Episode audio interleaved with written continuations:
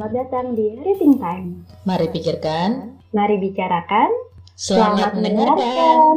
Minggu lalu, tepat 1 Juni 2020, merupakan peringatan hari lahir Pancasila. Seperti yang kita ketahui, Pancasila adalah hasil dari satu kesatuan proses yang diwarnai dengan ketegangan, konflik, dan konsensus bersama. Hingga saat ini, Pancasila digunakan sebagai dasar negara yang lahir berdasarkan nilai-nilai budaya yang sudah ada sejak zaman nenek moyang. Namun, menurut Devi Anggraini, dalam publikasinya tentang pengamalan nilai-nilai Pancasila bagi generasi milenial, menyebutkan bahwa seiring berjalannya waktu, saat ini perilaku masyarakat telah menunjukkan adanya sikap-sikap yang tidak menerapkan nilai Pancasila. Betul sekali, saat ini orang-orang asik menikmati perkembangan teknologi sehingga membentuk pribadi yang individual yang bisa saja menjauhkan diri dari nilai-nilai persatuan. Perkembangan teknologi tentu dapat menjadi salah satu faktor yang berpengaruh terhadap moral bangsa karena banyaknya informasi atau nilai-nilai yang masuk dan tersebar luas sehingga menjadi sangat penting bagi kita sebagai penikmat teknologi untuk bisa menyaring informasi yang tersedia agar tidak mudah terpengaruh dan tetap mempertahankan nilai-nilai Pancasila. Kali ini, dalam rangka memperingati Hari Pancasila, suatu kehormatan bagi kami bisa berbincang-bincang bersama salah satu wakil rektor di Universitas Pancasila, Ibu Sri Widya Studi, atau yang biasa dipanggil Ibu Widi, di sela-sela kesibukan waktunya.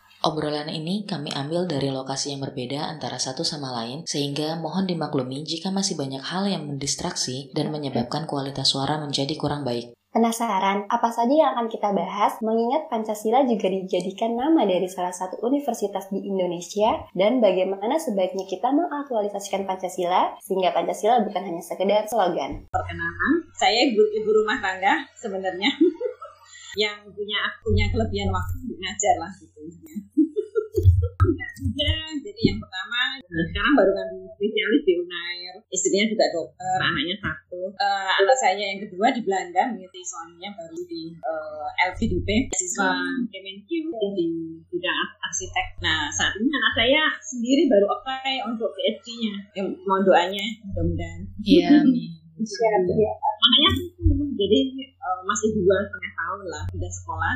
Jadi ngomongnya bahasa Inggris dan Belanda jadi kalau sama eyangnya ya bisa bahasa Indonesia ya. Ya saya dari Sulawesi. Kemudian anak yang ketiga bontot gitu. Ya lulusan ITS Ah, eh, elektronika di PLN di eh, Medan di eh, Sibolga Itu apa sih Bu yang em, membuat Ibu bisa sampai saat ini tuh konsisten Bu sampai 30 tahun ini sih? panggilannya Panggilan. apa Bu?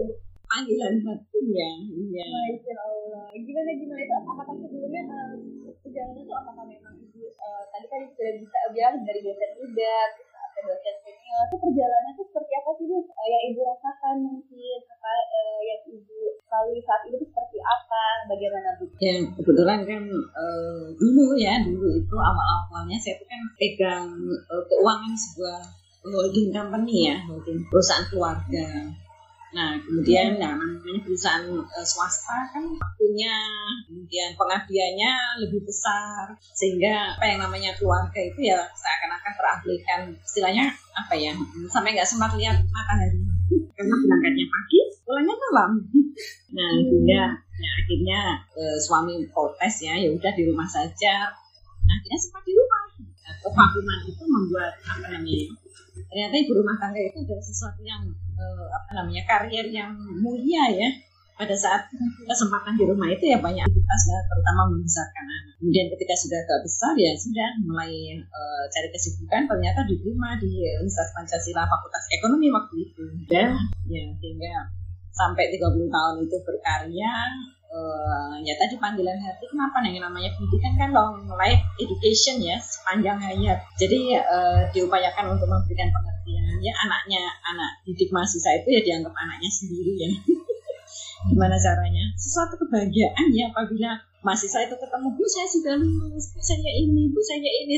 Bu saya pengen eh, sesuatu kebanggaan ya Nah, artinya eh, nggak dinilai dengan apa ya uangnya. Jadi kalau anak didiknya itu berhasil, bahagiaan ya sebagai pendidik itu luar biasa. Jadi eh, mengajar eh, jadi dosen atau guru itu eh, apa ya pengabdian ya untuk pengembangan ilmu, sharing tidak hanya sebagai pengajar tapi juga pendidik ya.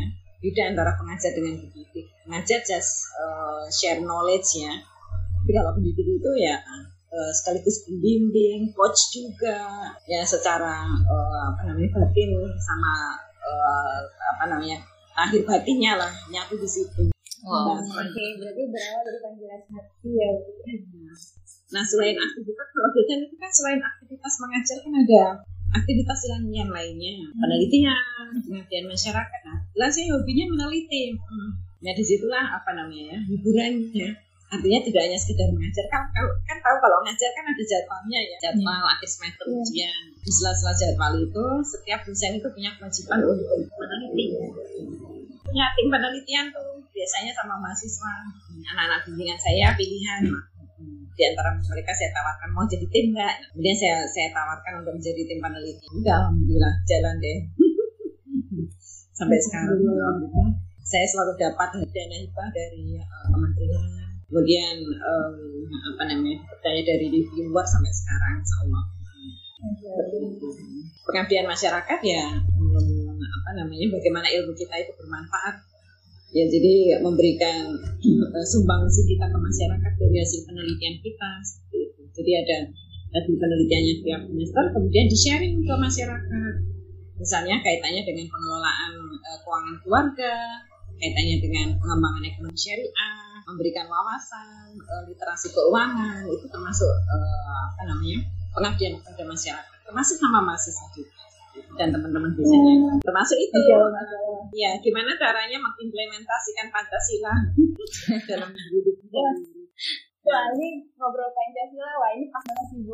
Karena kan ya tadi udah sampaikan bahwa minggu lalu pas banget eh, Senin eh, 1 Juni 2020 kita kan hari lahirnya Pancasila. Ya kan Bu? Nah sebelumnya kenapa sih Ibu pilih Universitas Pancasila Bu untuk saat ini Bu mengabdi sampai dengan saat ini? Ya, kebetulan eh, ya Pancasila pasti ya dasar negara kita ya yakin bahwa eh, apa praktik ya atau sebagai eh, way of life-nya itu jalan di sini artinya di Pancasila itu. Nah, kebetulan eh, pada saat masih dosen biasa itu beberapa beberapa waktu saya juga menjadi pengurus masjid seperti itu. Kemudian keberagaman itu menjadi eh, apa pengayaan ya dari universitas ini. Ya, tidak hanya yang muslim, kemudian ada eh, penganut agama non muslim itu juga nyatu diberikan eh, kesempatan lah eh, apa namanya berkarya juga. Nah, kemudian kehidupan mahasiswanya juga eh, apa namanya beragam. Nah, sehingga pelaksanaan apa ya aplikasi dari nilai-nilai Pancasila itu bisa dilaksanakan di Universitas Pancasila. Hmm. Nah, sekarang ya alhamdulillah eh, Pancasila itu meningkat ya eh, apa eh, akreditasinya, rankingnya. Sekarang ranking 45 eh, apa namanya? perguruan tinggi ya terbaik di Indonesia versi eh, Dikti. Versi Dikti. Ya, sekarang eh, akreditasinya A untuk institusi. Alhamdulillah. Jadi seiring dengan perkembangan Pancasila ya sebagai dosen ikut terlibat di dalamnya ya untuk membesarkan Pancasila itu sendiri. Gitu. Suka dukanya gimana Bu selama jadi dedik? Ya, ya di samping sukanya ya. Ya, yang namanya mendidik itu kan apa ya? eh, Kalau kita bicara sistem ya input, proses, output ya. Nah kita tuh kan Pancasila itu ya bukan bukan artinya beda dengan Universitas Brawijaya ya artinya Iya. kalau di sana eh, inputnya sudah bagus-bagus ya dengan seleksi yang ketat rankingnya bagus-bagus. Nah perjuangan ya di Universitas ini adalah bahwa kita menjadi pilihan kedua ya setelah perguruan tinggi negeri. Tapi alhamdulillah di sanalah kita eh, menggali eh, apa namanya kepedulian kita untuk tadi sisi sisi eh, pengabdian jadi bagaimana eh, input yang eh, mohon maaf ya yang eh, setelah PTN baru milih eh, UP itu bisa kita jadikan kita olahnya kita berikan pendidikan kita berikan kurikulum ya pendidikan pembelajaran itu eh, supaya mereka juga bisa lulus eh, bagaimana eh, apa yang yang dihasilkan oleh perguruan tinggi negeri itu itu eh, apa namanya tujuan utamanya memang. Nah sehingga eh, perjuangan dosen eh, di di eh, Universitas Pancasila ini luar biasa Iya sih pastinya. Karena ngebentuk buat mahasiswa yang memang sejak Iya. awal memilih universitas itu tuh mungkin akan lebih mudah ibaratnya gitu ya. Tapi kalau untuk yang mereka yang cuman menjadikan itu maaf tanda kutip sebagai cadangan itu itu yang jadi tantangan pendidik selanjutnya. Iya, nah alhamdulillah uh, sejauh ini ya sejauh ini kita punya ya kalau dari uh, alumninya sudah banyak yang berhasil ya, ya kan? Dan alum peduli pada uh, pengembangan fakultas, universitas, ya. Apalagi sekarang kaitannya dengan kampus merdeka, Pak Mas Menteri. Kampus, merdeka. Mas Menteri. Ya, nah menjadikan uh, universitas itu nggak bisa berjalan sendiri harus uh, merangkul sivitas akademika termasuk alumni ya kan ada program magang, ada kerja sosial, ya kan. Nah itu jaringannya adalah jaringan alumni. Bagaimana yang uh, alumni itu bisa diajak kerjasama untuk uh, memberikan pengalaman ya uh, mahasiswa yang uh, secara sukarela mau magang, mau kerja sosial, mau mengajar seperti itu. Ada program-program yang uh, memang memang uh, ada di kurikulum kampus merdeka istilahnya Mas Menteri itu. Nah, ini sekarang lagi lagi upaya untuk uh, apa namanya mewujudkan ya membentuk kurikulum kampus merdeka seperti itu. Sebenarnya kalau dari tujuannya sendiri Bu, nama kampusnya, nama Pancasila ini boleh cerita nggak sih Bu? Dan mungkin kaitannya dengan misi yang diemban sendiri untuk uh, kampus dan gimana untuk uh, nama itu uh, supaya hmm. bisa melekat ke apa ya masyarakat kampusnya gitu mulai dari mahasiswanya ataupun tenaga pendidik. Iya, jadi kita itu kan namanya Universitas Pancasila ya punya embanan ya yang tidak mudah. Nah, sehingga eh, bagi bagi sivitas akademika eh, nilai-nilai Pancasila itu diaplikasikan sedemikian rupa. Biasanya kita eh, lewat eh, apa namanya pembelajaran ya pembelajaran itu diwajibkan oleh uh, pihak yayasan bahwa setiap dosen yang mengajar itu ada share share untuk apa ya dan nilai-nilai Pancasila. Sekarang tidak sadar di kelas itu uh, ada semacam nasihat, contoh-contoh baik, best practice. Ya. Kalau di ekonomi praktisnya uh, diajar dengan Toro misalnya atau uh, Muhammad Hatta itu kaitannya dengan kooperasi misalnya kalau di teknik tentang uh, ahli-ahli teknik dan lainnya yang lainnya yang uh, notabene uh, apa namanya menerapkan sila-sila dari Pancasila itu. Nah, bagi sekarang ini ada yang namanya pusat studi Pancasila. Jadi pusat studi Pancasila di Universitas Pancasila ini punya uh, apa namanya program untuk uh, apa namanya membuat modul ya jadi kalau dulu zamannya saya juga ikut P4 ya P4 itu kan dogmatis ya kayak dipaksa ya tapi kalau sekarang ini nggak bisa uh, kita bicara dengan Pancasila ya tentang Pancasila itu dengan um, kalau apa generasi milenial ya gimana iya. caranya yeah. bicara Pancasila tidak susah untuk um, bicara hal tersebut nah, sekarang ini baru dibuat modul ya modul pembelajaran Pancasila untuk tingkat uh, PAUD ya uh, apa pendidikan usia dini TK SD SMP SMA bahkan masih nah serapan untuk masing-masing level itu kan berbeda di dalam pengertian uh, apa di dalam uh, sharing nilai Pancasila. Nah, sehingga uh, modul itu modul pembelajaran yang apa ya namanya ya yang yang mudah yang applicable ya uh, apa namanya pakai hmm, pakai komik ya pakai film sama kan? Milenial itu kan nggak uh, mudah juga mereka sudah melangkah lebih jauh tentang IT nah ini pembicaraan tentang uh, ya bahasanya bahasanya juga harus bahasa kekinian. Nah, ini baru dipersiapkan. Nah, bekerja sama dengan BPIP pada pada di tingkat nasional kan, nah, ini dapat dukungan. Nah, selain itu juga dikembangkan prodi magister eh, magister ke Pancasila namanya dikembangkan tentang pembelajaran Pancasila itu untuk mudah dipahami. Karena kalau kalau kalau tidak hanya sekedar ya, itu gitu ini dengan media yang mudah ya, hanya melalui film ya pe film ada skenario nya komik ya uh, ada skenario nah itu itu jadi uh, upaya untuk internal mahasiswa sendiri dan eksternal kepada masyarakat itu untuk mengenalkan nilai-nilai Pancasila itu lebih kepada aplikasinya dalam kehidupan sehari-hari. Sederhana kok misalnya targetnya uh, pengabdian ya misalnya untuk ibu rumah tangga di sekitar kampus misalnya. Mengajarkan tentang Pancasila itu sederhana sekali saling komunal dan ya kan? Hmm, mengajak ibu bersih apalagi sekarang covid ya. Iya benar standar uh, apa kesehatan yang sudah ditetapkan ya itu itu juga share nilai-nilai Pancasila jadi kehidupan bermasyarakat ya. Nah kemudian eh, bagaimana mereka punya kan nggak mudah kan memberikan pengertian kepada masyarakat yang manusia entah dulu manusia dalam sosial ya. Di mana dia nggak ngobrol dengan tetangga namanya makhluk sosial. Tapi dikasih informasi eh, bahwa ada protokol kesehatan dan lain sebagainya. Itu adalah kalau aplikasi nilai-nilai Pancasila jadi disesuaikan dengan perkembangan zaman. Bicara Iya. tentang Pancasila berarti pada saat hmm, sekarang pandemi jadi dikaitkan dengan um, situasi dan kondisi bagaimana menerapkan normal ya kan? Untuk kehidupan selanjutnya. Kan kita nggak kita kan harus masuk kondisi dan situasi dan kondisi uh, dengan pandemi ini sebetulnya. Ya nggak? Nilai Pancasila yang pertama ya sila yang pertama. Ketuhanan yang yang itu itu negatif ya sebagai hmm, apa namanya hmm, ancaman apa ya istilahnya ya cobaan.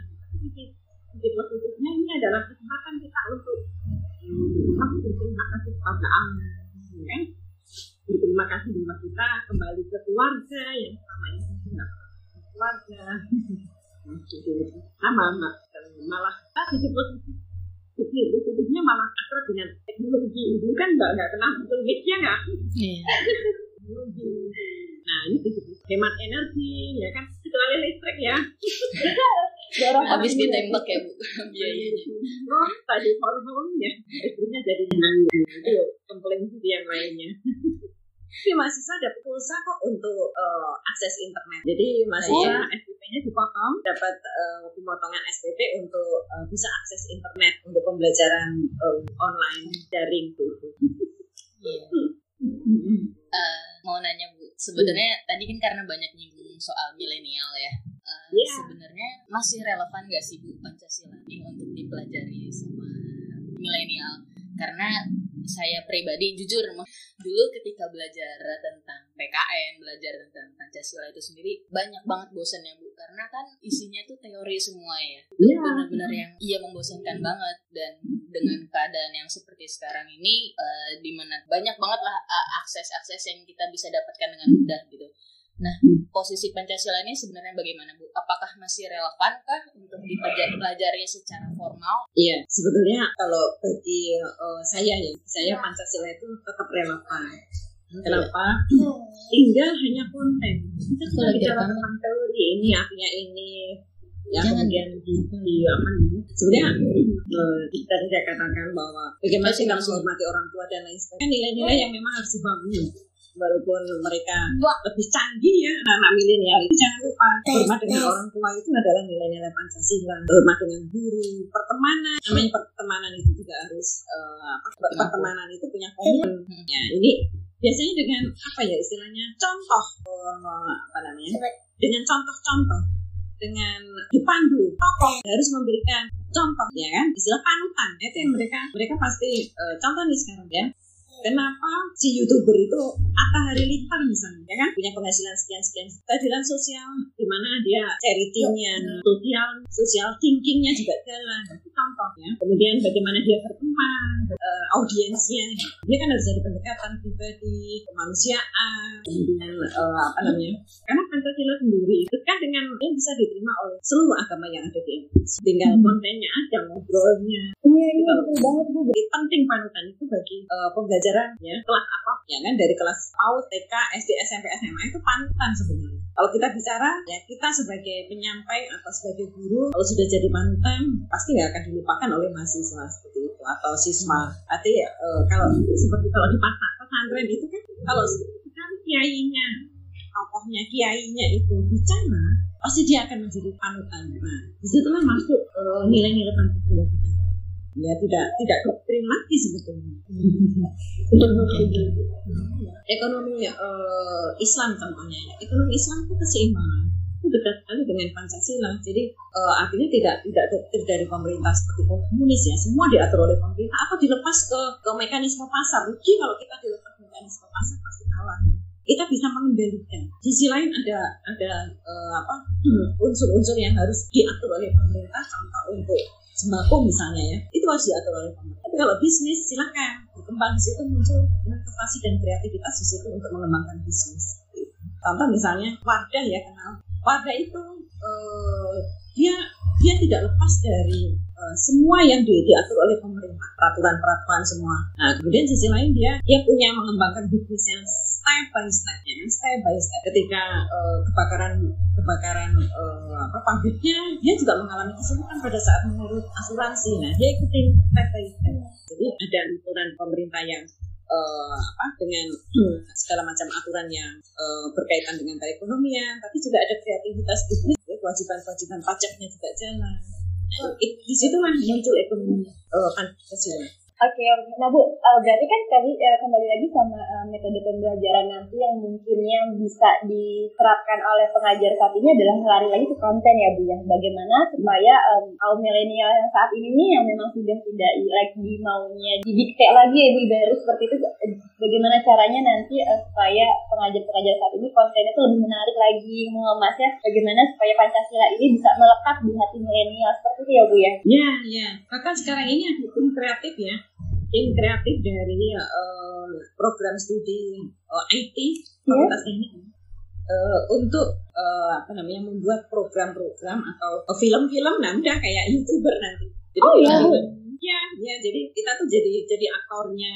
Ini kan kita punya TV UPTV ya, ya media ya. pembelajaran itu media pembelajaran yang atraktif, dosennya. Kemudian kita jalan, kita jalan ke pasar, kita jalan, udah ada contoh-contoh ah, apa namanya? Kalau ekonomi kan transaksi ya, transaksi ke UKM, pasar, eh, per market. Nah itu nanti kita kita kalau kalau zamannya sudah new normal nanti kita udah mulai syuting, tapi SOP-nya sudah kita siapkan. Ada tim kreatif, kontennya kita siapkan, kemudian nanti tim kreatifnya, filmnya dan lain sebagainya uh, disiapkan oleh uh, tim kreatif. Ya kayak sekarang kan pakai Google Meet. Hmm. Seperti itu. Iya, menarik. Tataran digital itu benar-benar ya menarik sekali. Ya betul dan cepat itu memotong jalur distribusi ya. Pastinya ya Bu ya, posnya tuh tidak, ya kalau kita bicara ini, pos biaya-biaya seperti ini kan bisa kita alihkan buat itu gitu ya. Hmm, Masya Allah, ini kita dapat ilmu banyak banget ya sih ya. Iya Enggak, baru belajar juga. Iya banyak banget. Tapi capek nggak bu ngajar online gitu bu? Eh, luar biasa luar biasa. Jadi masa kan saya biasa kalau ngajar tuh, saya kan suka indek-indek mau mau lantai, saya naik turun ya, kan olahraga itu naik Iya turun. dalam mana saja. makanya itu, um, makanya uh, apa kreatif juga sambil sambil itu syuting sebenarnya harusnya. Masya Allah. Iya, iya. Aduh, mana udah bukan yang, yang dulu lagi masih dia Bu ya? Berarti sekarang di mana nih Bu ruangannya? Sekarang di rektorat lantai dua. Kali saya kalau ketemu ini berarti harus ke rektorat ya? Iya boleh. Di sini ya Siap Bu. Oke, next kita dulu ya. Siap, insya Allah. Iya Bu, um, ya paling gini aja Bu, mau minta satu pesan dari Ibu aja nih buat uh, mungkin kami sebagai alumni untuk pendengar uh, dan masyarakat pada umumnya bagaimana sih untuk uh, menerapkan Pancasila yang memang uh, untuk ke depannya yang tadi sudah disampaikan apa aja Bu ya?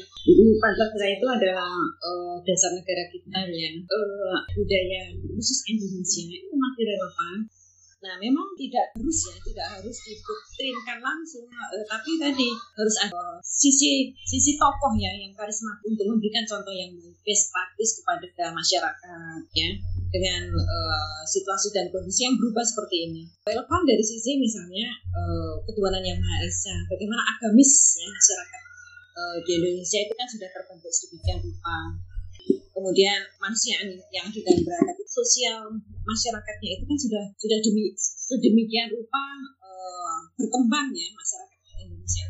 Pancasila itu masih relevan ya kan persatuan Indonesia. Gimana kalau kita nggak bersatu? Bahwa negara besar ini dari ujung uh, Sabang sampai Merauke itu harus bersatu mewujudkan ya tadi masyarakat sejahtera seperti itu. Nah kemudian kerakyatan. Nah ini kaitannya dengan sisi politik dan lain sebagainya itu kan berkembang ya walaupun kita berbeda tapi punya tujuan yang sama untuk uh, membesarkan Indonesia ini.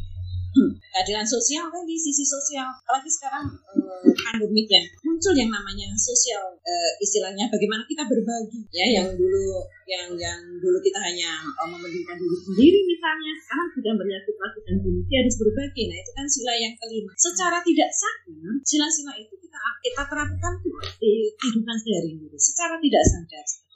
Kemudian generasi milenial kita ini menyadari bahwa kita membutuhkan perekat. Nah Pancasila itu sendiri untuk kita aplikasikan di dalam kehidupan. Terima kasih banyak. Menarik pesannya. atas uh, atas pesannya, atas informasinya. Ini uh, untuk kami sangat bermanfaat sekali pastinya. Um, dan uh, mungkin uh, ibu punya sosial media yang bisa kami ikut. Kalau ibu di Instagram atau apa ibu? Idenya saya aktifkan dulu ya. Ini ada ya, nanti saya Ya. saya aktifkan ya. Ya, kalau gitu uh, berarti uh, kita cukupkan saja ya Bu ya. Ini terima kasih banyak sekali lagi. Ini mohon izin. Iya, terima kasih banyak Ibu Sama-sama. waktunya. Amin Ibu. Terima kasih untuk Sobat Rating dan semua yang sudah mendengarkan. Obrolan ini murni kami ambil dari sudut pandang pribadi sebagai pengingat bahwa Pancasila masih ada sampai saat ini dan menjadi bagian dari keseharian kita. Semoga kita dapat senantiasa berinisiatif mengamalkan nilai-nilai Pancasila dalam kehidupan sehari-hari, serta menjadikan Pancasila sebagai jati diri, baik di kalangan pendidik, pelajar, maupun masyarakat pada umumnya. Untuk Sobat Rating yang merasa podcast ini ada manfaatnya, bisa di-share, like, dan boleh banget juga buat komen di Instagram at rating underscore time ya. Dan yang ingin berbagi cerita, bisa juga kirimkan email di at.ratingtime@gmail.com dengan subjek hashtag olah ceritain aja.